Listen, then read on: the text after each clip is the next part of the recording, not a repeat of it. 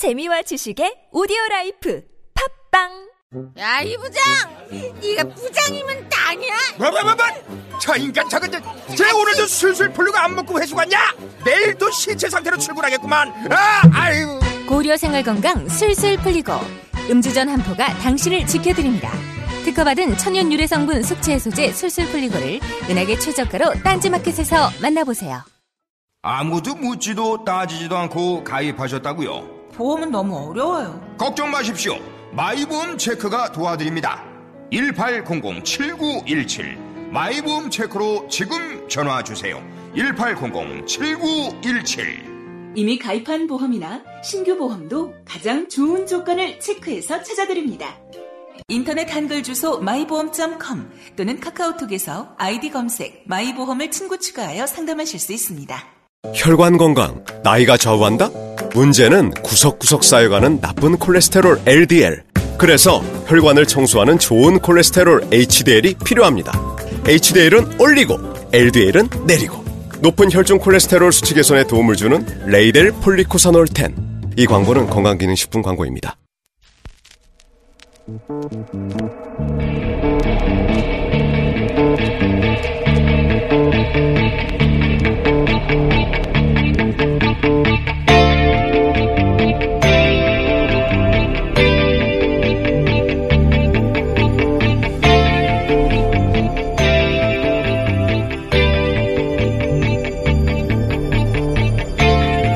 안녕하세요. 김호준입니다. 지난 일요일 MBC 스트레이트는 삼성이 어떻게 언론을 관리하는지 폭로했죠. 장충기 문자를 통해 드러난 언론의 삼성 부역은 아주 적나라합니다. KBS, MBC, SBS가 특정 사안을 모두 다루지 않거나 한 꼭지만 다루기로 했다고 장충기 사장에게 보고하는 문자나 신문 사설을 아예 빼기로 했다고 보고하는 건 약과였습니다. 연합뉴스 이모 편집국장 대행은 장충기 사장에게 이렇게 문자합니다. 삼성 현안에 대한 선배님 생각을 평소에 들어둬야 기사에 반영할 수 있다. 삼성이 원하는지, 원하는 게 뭔지 미리 알아두겠다는 거죠. 문화일보 간부 문자는 더 이상 녹음을 죽일 수가 없습니다. 문화일보 그동안 삼성의 눈으로 세상을 보아왔습니다. 도와주십시오. 저희는 혈맹입니다. 우리나라 언론 상황이 이렇습니다. 더욱 말이 안 되는 것은 이런 언론 상황을 폭로한 뉴스가 포탈을 모두 뒤엎어도 모자랄 판인데 관련 기사 찾기가 아주 어렵다는 겁니다. 뉴스 공장은 삼성을 잊지 않겠습니다. 김호준의 약속이었습니다.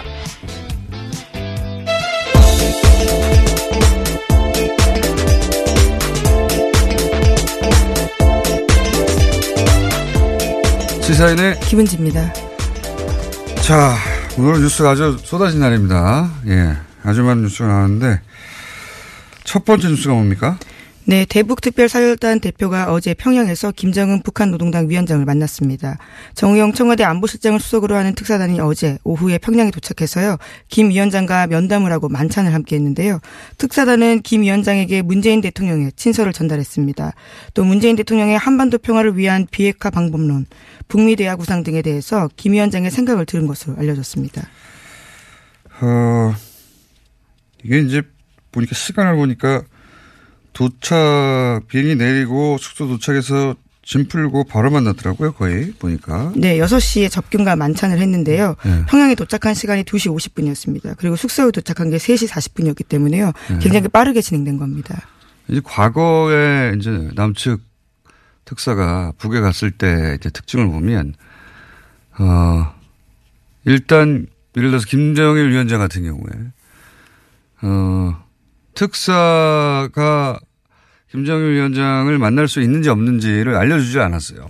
마지막까지 애를 태운 경우들이 꽤 네. 있었습니다. 뭐 기본적으로 만난다 하더라도 마지막 순간에 만난다든가 만난 자체가 이루어질지 안 이루어질지를 북한에 가서도 알 수가 없었던 상황이었거든요. 근데 이번에는 어, 도착하자마자 가장 먼저 만난 사람 이게 된 거죠. 예, 그만큼 어, 처음부터 바로 만난 거니까 예, 그 과거의 사례라 비교해 보자면 의지가 아주 강력하다. 어, 그리고 뭐 이런 남측과 줄다리기 하는 거는 뭐 전혀 필요 없다고 본 것 같고요. 예. 아무래도 두 번 왔기 때문에 그런 것도 있겠고 완전히 달라졌어요. 예. 이 부분은.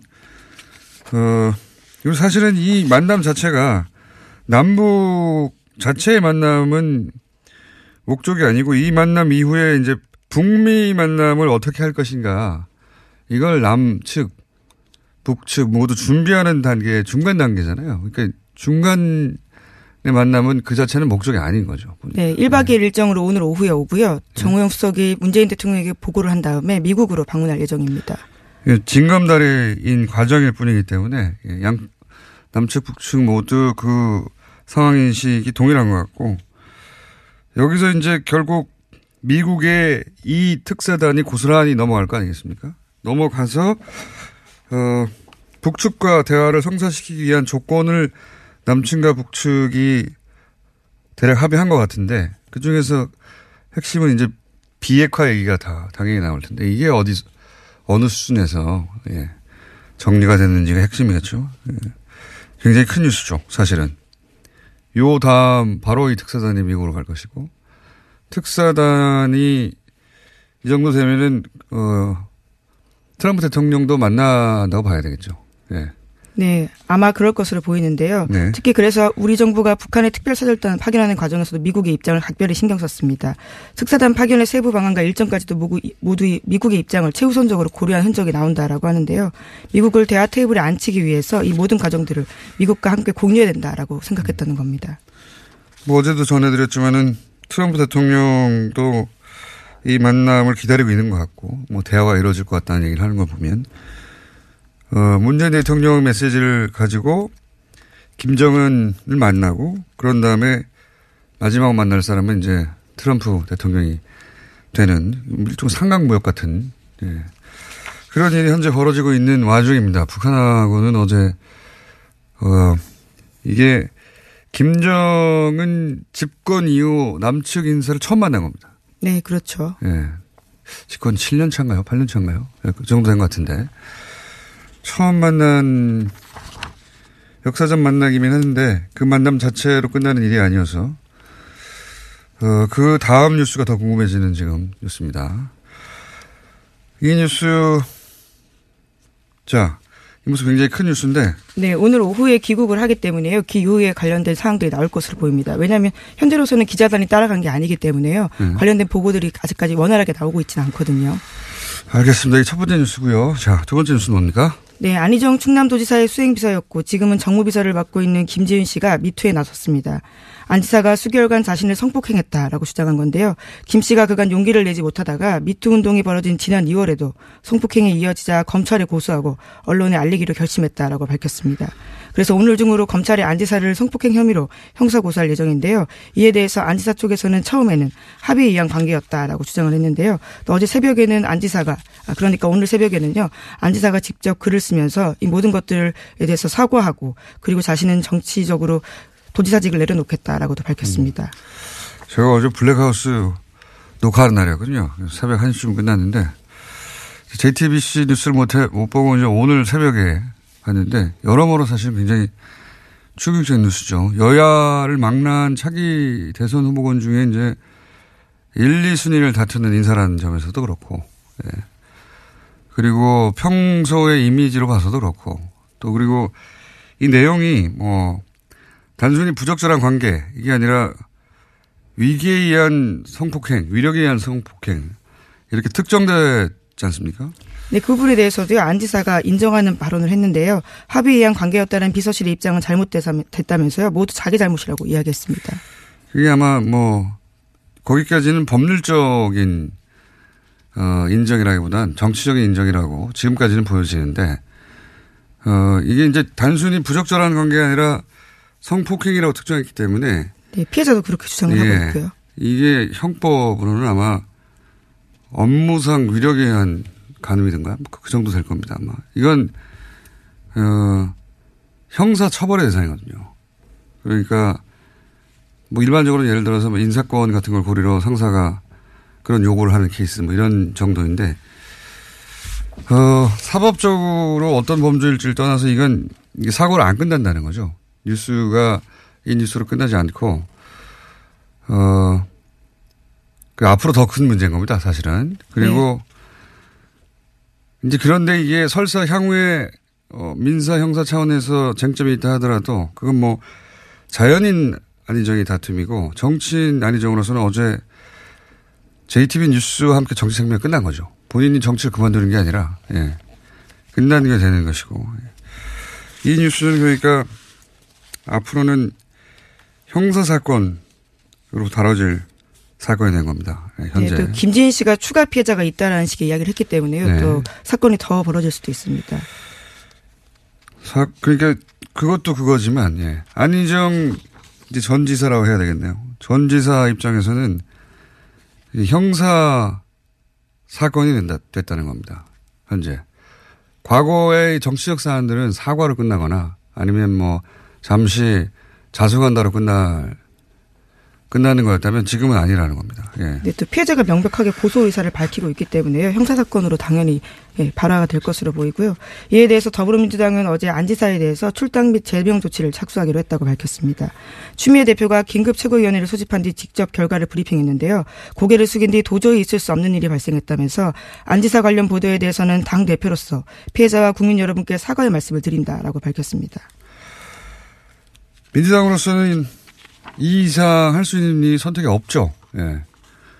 그나마 빠른 시간이 됐다는 정도고, 어, 현재까지의 뉴스는 이 정도입니다. 이 뉴스는 제가 보기에 앞으로 한 몇 주간 정도 계속 이어질 정도의 서지현 검사 인터뷰가 자기 역사적 인터뷰라고 했는데 어제 인터뷰는 어 변곡점이 될 뉴스인 것 같습니다. 정치 권력도 이제 미투의 대상이 확실히 되기 시작한 거죠. 네, 용기를 내고 목소리와 얼굴을 걸고 이야기를 하기 시작한 거죠.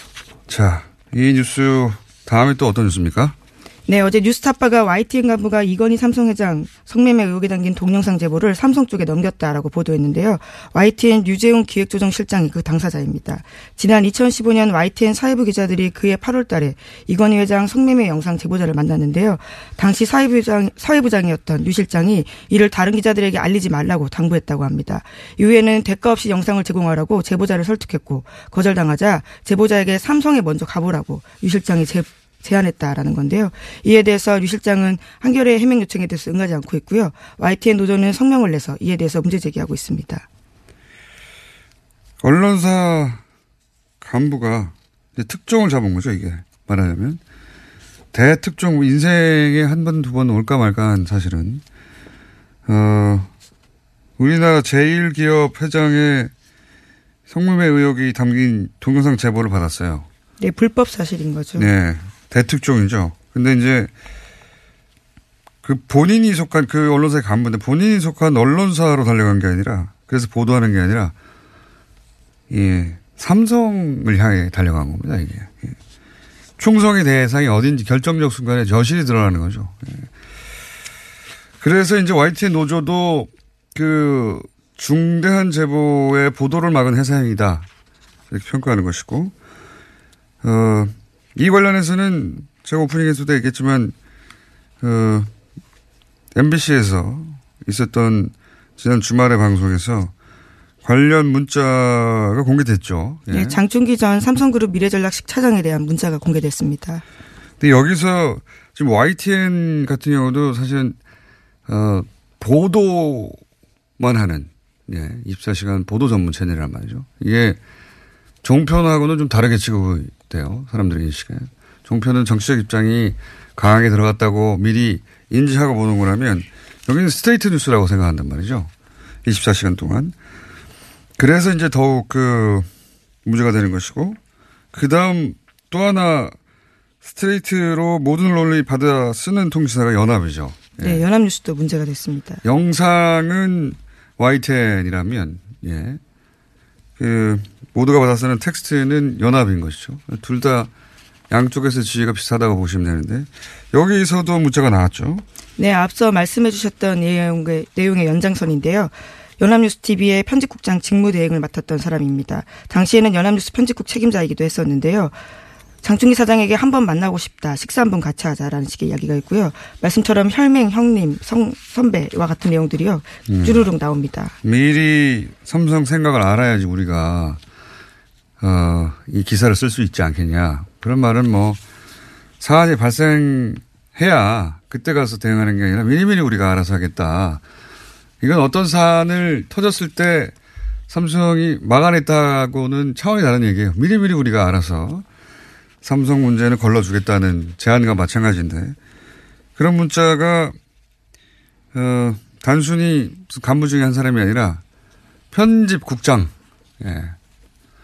총괄하는 편집국장의 지위에 있던 분의 문자라는 거죠. 예. 네, 미디어들이, 미디어들이 예, 실명을 공개하기도 아예 했습니다. 이름을 공개했죠. 예. 사실은 뭐 언론계에서는 다 아는 이름이긴 하지만 어, 직접 그걸 굳이 보도한 것은 미디어오늘입니다. 네. 미디어오늘에서 어, 실명도 공개한 상황입니다.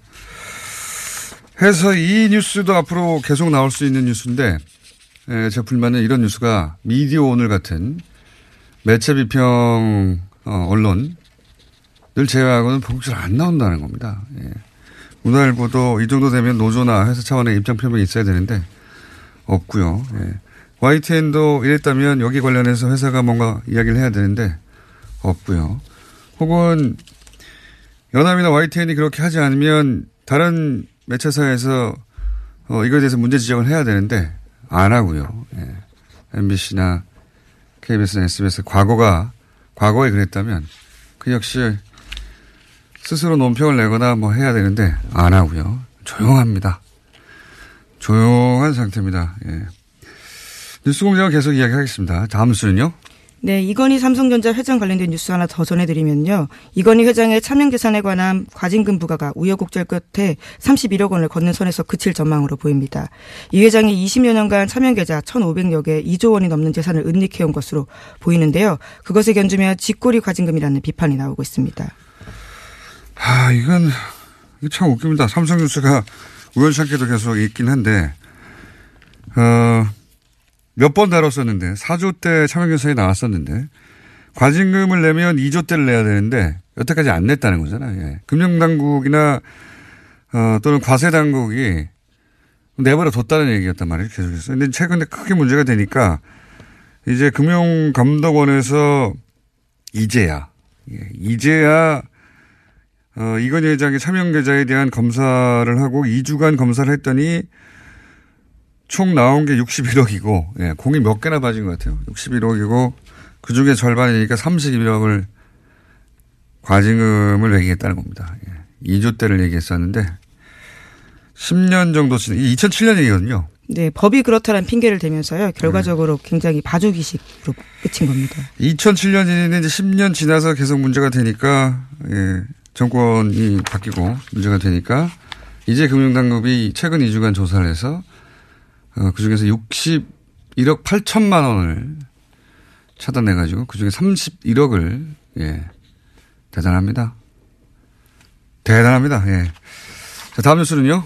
네, 이명박 전 대통령의 2007년 대통령 선거와 2008년 총선 당시 불법 자금 모집 그리고 수수 의혹과 관련해서 검찰이 수사 중입니다. 이에 대해서 이명박 전 대통령 참모 4인방에 대해서 압수수색을 단행했는데요. 관련해서는 왕차관으로 불렸던 박영준 전 지식경제부 차관, 송정호 전 법무부 장관이 있고요. 또 이명박 전 대통령의 고려대 동문인 천신일 세종나무 회장 그리고 최시중 전 방송통신위원장이 있습니다. 굉장히 천신 오랜만에 나온 이름이네요. 예. 박영준 전 차관도 굉장히 오래간만에 나온 이름인데 이 네 사람의 공통점은 지난 이명박 후보 시절의 대선 캠프 핵심이죠. 예. 이 네 분의 이름이 지금 소환된 이유는 뭐냐면 이제 어 이팔성 전 우리 금융지주 회장이 어 돈을 건넸다는 거 아닙니까? 그게 이제 드러났는데 그걸 쭉쭉 따라가 보다 보니 어 이것이 이제 당시 비례대표 공천을 위해서 어 돈이 쓰여진 또 줄기를 또 발견하게 되고 어 그러면서 이게 총선 자금, 대선 자금으로 거슬러 올라가 있는 상태 같아요. 현재 수가 보니까. 어 그러면서 이렇게 되면 또 이런 것도 나오겠죠. 아마 포스코, 어, 지난, 지난주 이제 피디수첩에서 보도했는데 거의 묻힌 뉴스 중에 하나가 포스코가 수상한 투자를 했는데 그 중에 예를 들어 산토스 투자권 같은 경우에. 네, 에콰도르 예. 회사였습니다. 에콰도르. 말도 안 되는 내용인데 그, 그 내용의 핵심이 뭐냐면 포스코를 수상한 투자로 말아먹었다. 덜어먹었다 이런 얘기잖아요. 포스코가 다시 이렇게 나오기 시작하면 이제 박영준 씨 이름도 전 차관 이름도 같이 나오겠죠. 이 네, 수사가 지식경제부 차관이었거든요. 예. 수사가 계속 꼬리에 꼬리를 물고 이명박 전 대통령 관련해서는 아마 어, 당시 총선 자금, 대선 자금, 포스코까지 계속 나올 것 같습니다. 계속 꼬리에 물고 그 첫 출발을 알리는 뉴스다. 예, 이렇게 보시면 될 것 같고 하나 정도 더 언급하고 시간이 다 됐네요. 예. 네, 어제 제90회 미국 아카데미 영화상 시상식이 열렸는데요. 이 자리에서는 무대에 오른 배우 애슐리 저드의 미투 운동이 촉발된 사회가 사회 변화가 언급됐습니다. 뿐만 아니라 Time's Up이라고 해서요. 성폭력과 성차별 시대가 갔다라는 배지를 달고 이와 관련된 근절 메시지를 가슴에 담았습니다. 예. 그래서 저희가 예, 처음으로 어, 어제 저희가 낮에 기획한 꼭지인데 우리는 영화 얘기를 좀 하자. 네, 굉장히 낯서네요. 네. 스포츠 얘기도 거의 안 하는데 한 번 정도 한 것 같고, 예. 어, 음악 얘기는 저희가, 어, 한 적이 있죠. 음악 얘기라기보다는 최순실 관련 음악을 만들어서 한 적이 있죠. 영화 얘기는 처음 해보는 것 같습니다. 마침, 어, 아카데미라 저희가 잠깐 미니를 하나 준비했습니다. 어, 자, 어, 시- 아카데미 시상식이 있었고, 미투와 관련된 발언들도 있었기 때문에, 오동진 영화 평론가 전화 연결됐습니다. 안녕하십니까? 네, 안녕하십니까, 공장장님. 네. 네. 저도 깜짝 놀랐습니다. 네. 그러니까요. 저도 네. 저희 제작진과 얘기하다가, 어, 우리 모두 네, 깜짝 놀랐습니다. 우리 이걸 해도 될까? 예. 어, 그리고 뭐, 워낙 뉴스가. 네. 어, 쏟아지는 없어서, 상황이었어요. 네, 네. 그래서 아카데미 얘기는 좀 한가한 게 아닌가, 뭐 이런 생각을 했었습니다만. 어제 잡았는데 안 어떻게 알았, 알았어요. 네. 예. 자, 이거는 그러니까 큰 뉴스들이 터지기 전에, 예, 잡혀 있던 거라 짧게 하겠습니다. 네네 네. 어, 연결했던 이유 중에 하나가 그, 이 영화적 다양성 네. 이 부족해졌고 우리나라에 그래서 사실 아카데미와 관련된 영화들도 극장에서 보기 힘든 거 아니냐 이런 얘기 하다가 여기까지 간 거거든요. 네, 네. 예. 어, 어, 미국도 사실 그런 그 위기를 많이 느끼고 있고, 그래서 예. 할리우드가 그 위기를 드러내게 한 것이 이번 아카데미 시상식이 아닌가 싶은데요. 음. 특히 이제, 어, 트럼프 현 대통령이 그 워낙, 아, 중하층 백인, 미, 어, 백인을 중심으로 한 미국을 재건설하겠다. 뭐 이런 그 정치적인 어떤 그런 모토를 갖고 있는 터라, 예. 할리우드가 사실은 그런 부분에 있어서 정치적 저항을 많이 보, 보여왔고요. 이번 아카데미 시상식의 면면이 어, 반 트럼프적 정서, 네. 지금의 어떤 미국 정치 어떤 위기 이런 것들을 굉장히 적극적으로 드러내고 있습니다. 시상식 이제 예, 시상식 자체가 이 운동이 결합된 있는 그렇죠. 시상식 자체가 그렇고 그다음에 지상의 수상의 내용들을 보면 그렇고요. 음. 거기 이제 미투 운동이 결합되어 있는 거죠. 그래서 이제 여러분들 잘 아시는 것처럼 이것들이 모두 이렇게 합쳐져서 이른바 이제 Time's Up, 그러니까 새로운 시대를 어, 어, 맞이하고 또 새로운 시대로 도약하는 그런 어, 정신들을 이번 아카데미 시상식에서 많이 보여주고 있습니다. 알겠습니다. 시상 면면을 보시면 아시면 됩니다. 시상 예. 면면을 보시면. 네네. 자, 그러니까 이 어, 미국의 문화예술계가 어, 트럼프 행정부를 상대로 네. 자신들이 가진 방식으로 가- 힘을 가진 방식으로 이제 저항하는 거다. 아카데미 전체가 그런 네. 의미가 있다. 그건 알겠고요. 네. 자, 네. 근데 꼭, 어, 이 영화를 꼭, 꼭 짚어서, 네. 어, 나중에 극장에서 보기 힘들면 어떻게, 어, 구해서라도 봐야 한다. 예. 그런 네. 극장을 찾아다니면서라도. 어, 아마 이번에. 아카데미 네, 시상식에서 너무 화제가 돼서 어, 국내에서도 개봉이 될 건데요. Three Billboard입니다. 원래 이제 Three Billboard의 원제는 Three Billboard Outside Ebbing Missouri인데요. 예. 미주리 하면 이제 미국 중부잖아요. 그러니까 예. 중부의 그 에빙이라는 카운티 바깥에 있는 Three Billboard 세 개의 입간판이라는 그런 제목을 갖고 있습니다. 그래서 어, 미국 중부에 한 3천 명 정도 사는 한 작은 마을에서 벌어진 소동극인데요. 이 영화를 보고 있으면 예. 그 우리가 여행을 통해서도 찾아가기 힘들 정도로 굉장히 뭐랄까 외진 그 작은 마을에서 벌어지는 일이지만 아 이것이 미국 전역에서 지금 어, 목격되고 있는 목도되고 있는 어, 미국이라고 하는 것을 그 정체 실체를 보여주는 작품입니다. 아마도 그런 것 때문에 네. 이 Three Billboard가 이번 그 아카데미 시상식에서 아, 여우주연상을 탔고요. 또 남우 조연상도 탔고요. 네, 그리고 무엇보다도 어그 각본상까지 아 각본상 아니죠. 네. 어쨌든 그 여우주 여우주연상과 남우조연상 이런 몇 가지 좀 헷갈리긴 하는데요. 예. 알겠습니다. 이 부분을 타- 탔던 이유가 그런 것 때문에 음, 이게 첫 번째 거론하시는 영화는 Three Billboard를 꼭 챙겨서 봐야 한다. 예. 네, 그렇죠. 네. 그 여우 어, 주, 지금 개봉돼 있는 작품 중에 시, 어, Shape of Water, Shape 예. of Water도 사실은 멕시코 감독 기예르모 델 토로가 만든 작품이고 이거 이 작품 내용을 보면 어, 정말 나오는 사람들이 대부분 주인공들이 어, 말 못하는 장애인 그리고 나이 먹은 동성애자 그리고 흑인 하층민 뭐 음. 이런 등등 그 주요 인물들이 그렇습니다. 기본적으로 소수자 관점에서 그렇죠. 네. 그리고 물 속에서 나왔던 그 생명체가 또 주인공이기 때문에 음, 우리와 다른 존재와 공생하는 방식.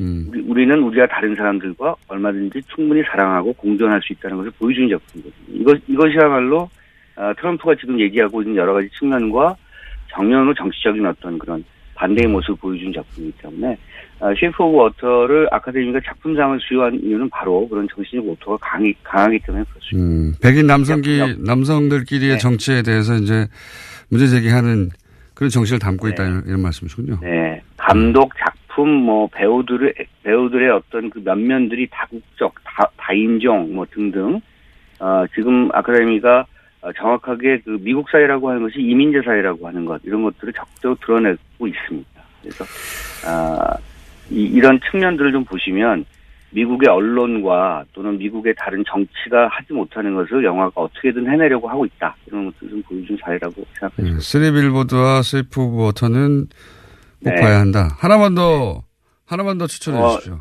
사실은 이번에 그 주요 수상을 하지 못했는데요. 제가 참 네. 안타깝게 생각하는 작품 중에 스티븐 스필버그 감독의 The Post라는 작품이 있습니다. The Post요? 워시, 네, 워싱턴 포스트지 얘기를 다루고 있고요. 어허. 1971년도, 그러니까 72년도에 워터게이트가 터지기 전에 71년도에 국무, 국무부 그, 저, 비밀문서 4천 쪽이 폭로가 됐는데요. 네. 어, 대니얼 엘즈버그라는 군사 전략가가 그것을 어, 내부 고발자로 음, 폭로했죠. 베트남전에 관한 정보가 담겼던 그렇죠. 공문서 네. 그죠? 예. 네, 그렇죠. 그래서 이제 그걸 워싱턴 포스트가 대서특필한 과정에서 벌어지는 일입니다. 음, 어쩌면 미국의 언론 상황, 더 나아가서 어, 우리도 역시 반면 교사로 삼을 수 있는데요. 우리의 어떤 저널리즘의 어떤 상황 이런 것들을 어, 거꾸로 생각할 수 있는 그런 작품이어서 굉장히 시, 어, 시대적 코드가 강한 작품입니다. 그런데 이번에는 너무나 뭐랄까요? 작품들이 경합이 심해서 아, 스필버그가 또 워낙 알려진 그 감독이라 이번 주요 부분에서는 좀 아, 상을 타지 못했습니다만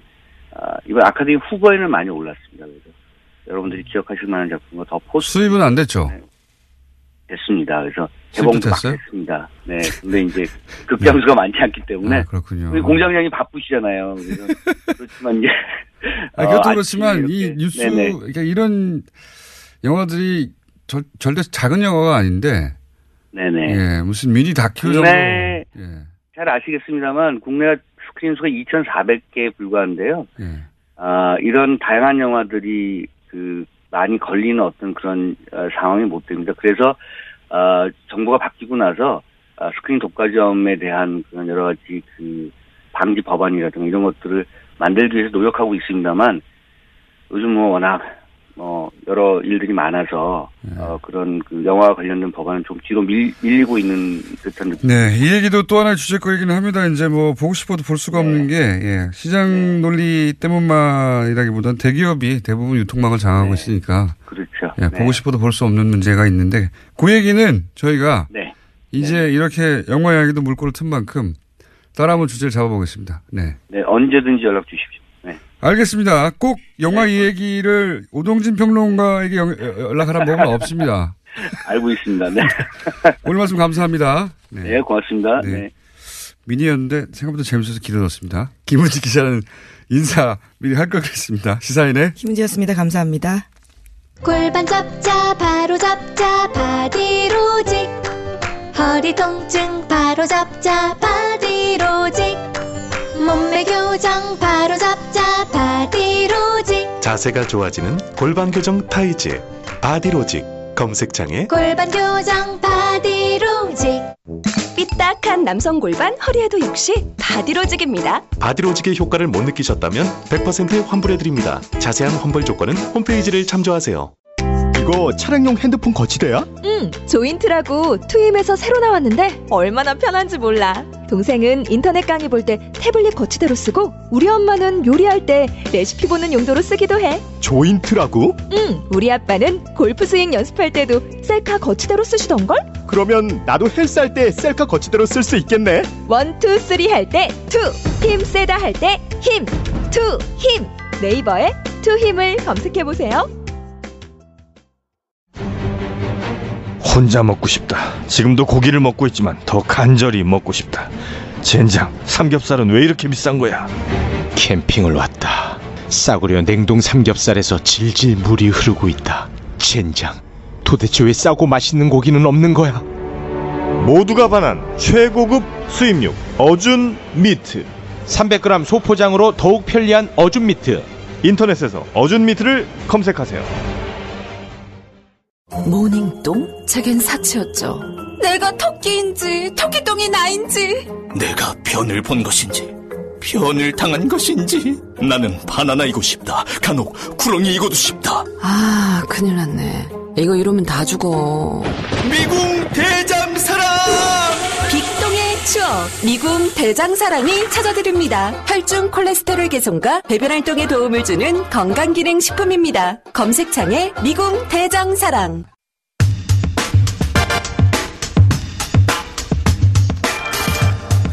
네, 어제 예고한 대로 어, 제 사실 이 코너 반응이 굉장히 뜨거웠거든요. 아, 네, 그래서 조만간 모시겠다고 해놓고 제가 1년 내내 안 모시는 경우도 있습니다. 많은. 어제는 끝나자마자 바로 저희가 다시 어, 하자고 말씀드렸습니다. 성공회대 한원구 교수님 나오셨습니다. 안녕하십니까? 예, 안녕하십니까? 네. 이렇게 반응이 많았다는 거는 궁금했다, 궁금했던 사람이 많았던 거죠. 예, 예. 예. 그 최근, 가장 최근 3일절만 하더라도 태극기하고 성조기를 어, 보수 개신교에서 일부라고 예, 합니다. 일부. 일부 보수 개신교 목사님들이 직접 나오고 예, 예. 신도들이 나와서 들고 개헌을 반대한다. 예. 상식적으로 굉장히 이해하기 힘들거든요. 예. 성경에 개헌을 반대하라는 얘기가 나온 것도 아니고, 어, 그리고 굳이 3일절에 나온 것도 예. 이해가 안 가고요. 그리고 거기서 고려 연방제를 거론하는 것도 이해가 안 가고, 예. 모든 게 다 이해가 안 갑니다. 예, 예. 근데 이제 어제 70년대까지 역사, 예. 예. 네. 그, 개신교가, 어, 일제시대에 대부분의 목사님들, 교회가, 예. 어, 친일파가 되었고, 예. 그리고 해방 이후에는 친일파의 재산들을 받아서, 예. 미국의 장려와 함께, 예. 적극적인 장려와 함께 그런 재산을 받아서, 어, 보수 개신교의 세를 얻어갔고, 예. 그러면서 그 과정에서 이제 제주 4.3에 민간인 학살에 목사님들이 동원됐고, 예, 예. 뭐 이런 이야기를 처음 듣는 분들 굉장히 많았을 거예요. 예, 예. 근데 이건 그냥 역사입니다. 배치 판단 없이. 실제로 그런 일이 있었는데 어떻게 해요? 그러게 말입니다. 예. 그러면서 그 다음은 이제 박정희 어제 요약하는 겁니다. 예, 짧게. 오늘 처음 들으신 분이 계실 수 있습니다. 박정희 전 대통령이 본인이 기독교인이 아니었음에도 불구하고, 어, 진보적인 기- 어, 기독교에서는 또 이 독재 정권이라고 박정희 정권을 공격하는 상황이 있었고, 공격함에도 불구하고 그 진보적인 개신교가 또 미국하고 미국의 선교사들하고 연결돼 있고 함부로 탄압할 수 없으니 이제 본인의 필요에 의해서 보수 개신교를 적극적으로 정권 보위의 수단으로 삼기 위해서 어 개신 그 보수 개신 개신교의 목사님들을 군대식으로 훈련하고 군대식으로 십자군이라고 어 만들어냈는데 어 조직을 그 조직을 이끈 게 바로 최태민이다. 야, 여기까지입니다. 짧게 요약 잘했습니까? 예, 뭐, 좀 훌륭하게 하셨습니다. 여기가 70년대예요. 여기서 어제 얘기를 끝냈는데 어 그러면서 이제 기독교 개신교회는 십자군 전쟁으로 이걸 포장해서 그 단순히 박정희 정권을 보위해라 이러면 나서기가 어렵잖아요. 예. 그래서 십자군 전쟁으로 포장하게 되고 어 그래서 그 조직의 이름도 십자군 아니었습니까? 예. 맞습니다. 최태민. 예. 거기까지 했습니다. 70년대 어 그렇게 해서 실제 최태민 어과 그 이 조직에 포섭된 예. 혹은 합류한 혹은 협조한 어 대표적인 목사님들이 결국 실제로 이 진보적인 어 움직임을 탄압하는데 앞장서게 됩니까? 어, 그렇기도 하고요. 네. 그것도 뭐, 이제, 그, 지금, 뭐, 목사님들이 많으니까, 예. 뭐, 이제, 그, 다른 분들이 또 나서서 진보적인 쪽을 탄압하기도 하고 그럽니다. 근데, 그, 최태민 목사하고 같이 일했던 분들 중에 나중에 이제 뭐, 한기총이나 뭐 그런 데서 중요한 역할을 하는 사람들도 어, 있었다고, 그, 뭐. 아, 최태민 네, 목사와 어, 함께. 일하다가 한기총에서 나중에 일하게 돼요. 어, 나중에 이제 그렇게 된 사람들도 덜어 있는데. 덜어 있구나. 그러니까 이제 그 문제는 지금 현재 뭐 한기총이나 그쪽은 최태민은 기독교가 아니었다. 네. 이제 이렇게 부인을 하고 있죠. 지금은 그렇게 말할 수 있습니다. 예, 예. 그런데 이제 그 당시에 최태민 씨와 같이 일했던 사람들이 기독교 주류 쪽을 확 빨아들였다고 저는 생각을 합니다. 음. 네, 그런데 이제 일단 조금 그 좀 너무 이상한 데가 많으니까 약간 거리를 두는 분들도 있었고 어저께 음. 이제 그 실명을 써서 말씀을 드렸습니다만 강신명 목사님 같은 경우도 초기에는 굉장히 그 깊이 결합을 했다가 뭐 어떤 이유에서인지 금방 그 최태민 쪽에서 이름을 더 그 이용하지 않는 걸로 보면은 음. 거리를 두셨던 것 같기도 그렇군요. 해요.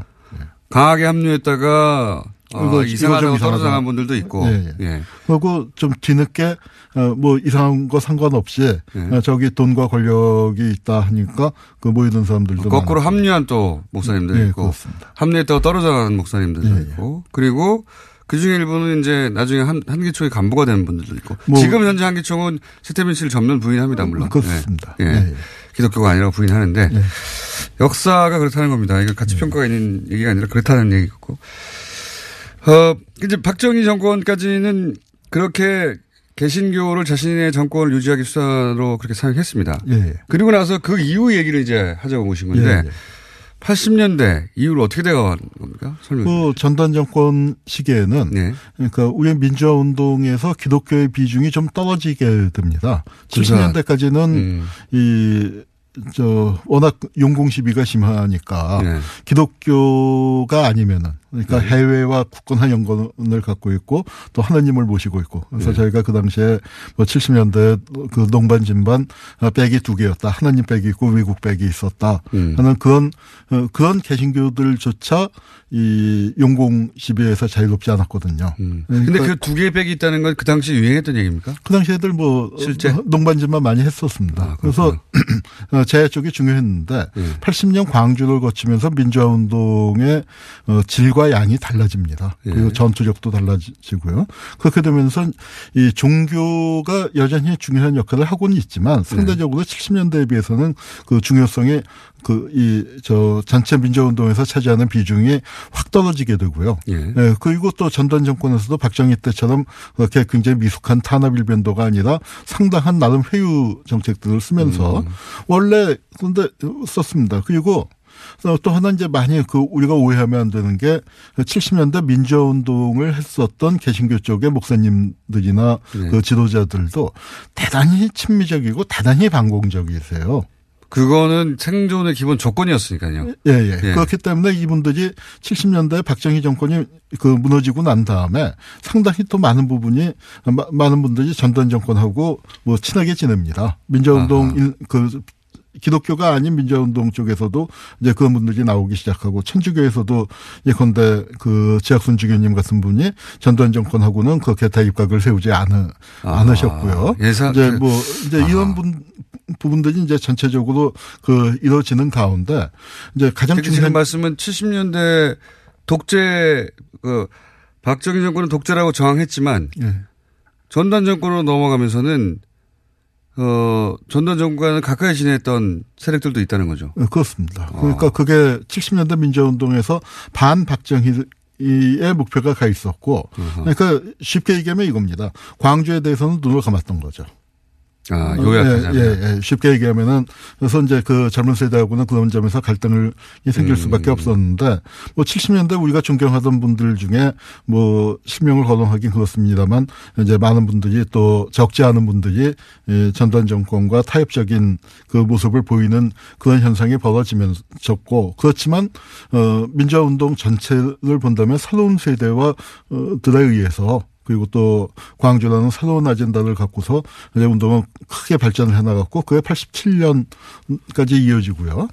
이 기독교와 관련해서 이제 아주 중요한 변화가 일어나는 게 1988년도에 민족의 통일과 평화에 대한 한국 기독교회 선언이라는 대단히 중요한 선언이 나옵니다. 지금 딱 30주년이 됐고 이게 아마 2월 그때 29일인가 발표가 됐어요. 그래서 네. 이제 지금 딱 이제 30주년 만 30주년이 됐네요. 이 네. 됐는데 이 선언이 그 정말 중요한 게 뭐냐면은 한국의 뭐 좀 진보적 그 기독교 운동이라고 할까요? 이쪽도 반공주의를 갖고서 반공주의 틀 안에서 움직였었는데 이제 반공주의하고 결별을 선언합니다. 아, 반공주의를 기독교가 넘어서기 시작한 게 처음에 88년 되어서나요? 88년도에 네. 이제 뭐냐면은 그동안에 이 화해와 사랑의 종교여야, 어, 어, 어, 할 개신교가 음. 너무 반목과 대립과 증오를 부추겨왔다. 그래서 음. 반공과 증오를 부추긴 거에 대한 회개 선언을 하는 겁니다. 그 죄책을 고백을 했는데. 88년에. 예. 그러니까 그,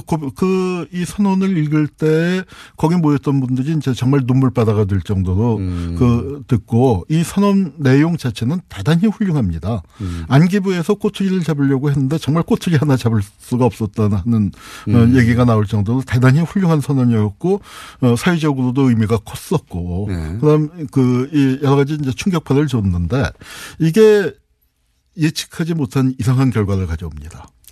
작용이 있으면 반작용이 꼭 있어요. 반작용이 그런데 너무 세게 왔는데요. 예. 바로 이 선언이 한기총을 만들어내는 아, 계기가 되는 거예요. 그렇게 연결되는군요. 네, 그래서 이 선언이 나오고 난 다음에 그 주요 기독교 지도자들, 예. 그 특히 이제 거의 대부분이 월남한 분들이죠. 한 예. 열분 정도가 어, 한경직 목사님이 은퇴하고서 이제 남한산성 그쪽에 그 사시고 계셨는데 그 댁에 모여 갖고 예.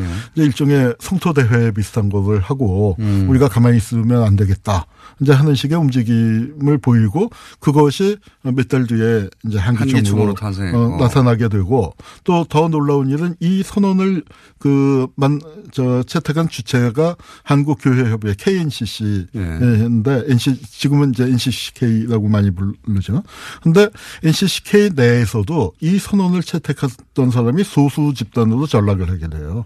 음. 그러니까 이 한국 기독교 어, 전체의 어떤 보수화가 이루어지는데 저는 그 이 보수화의 단계가 두 번 있었다고 생각합니다. 한- 하나는 이 선, 그 정말 역사적인 의미가 깊은 이 선언이 나온 뒤에 반작용으로 89년도에 한기총이 만들어지는 게 한 번이고 네. 그, 그, 그 지점은 바로 이제 한국 사회 민주화가 진행되면서 보수가 결집하기 시작을 하죠. 음. 그리고 예컨대 어, 전쟁 기념관 같은 게 만들어지는 게 바로 그 시기입니다.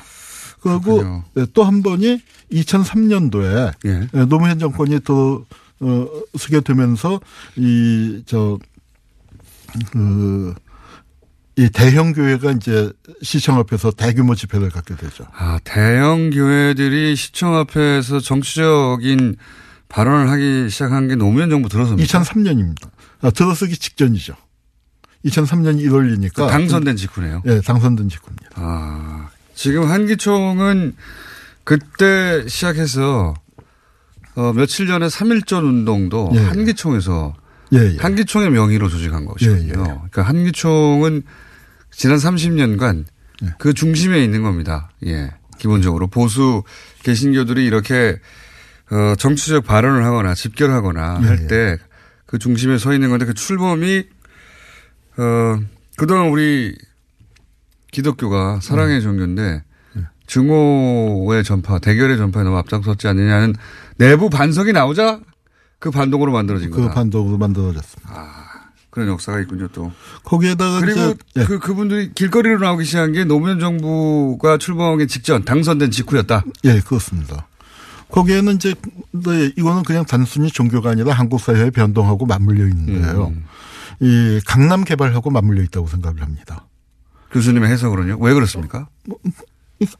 이제 부동산이 그 개발되는 게 예. 우리 그 강남에 또 교회가 이제 확 생겨나고 예. 그러면서 이것이 뭐냐면은 이 다들 잘 살고 싶고 예. 그 그런 개발의 욕망 같은 것들이 번져 나가면서 이게 교회의 구도 속에서도 그렇게 되면서 대형 교회들이 생겨나고 대형 교회만 살아남는 현상이 벌어지죠. 맞습니다. 그래서 이제 그 우리나라가 이게 90년대 통계로 쳐도 예. 전 세계 대형 교회 50개 중에 23개가 그 대한민국에 있었다고 했는데 23개. 예, 지금 치면은 아마 100대 대형 교회에 한 80개 정도는 그 대한민국에 있고 60개 정도가 서울에 있지 않을까 생각이 드는데요. 그게 이제 이게 잘 피부에 와닿지 않으실 텐데 네.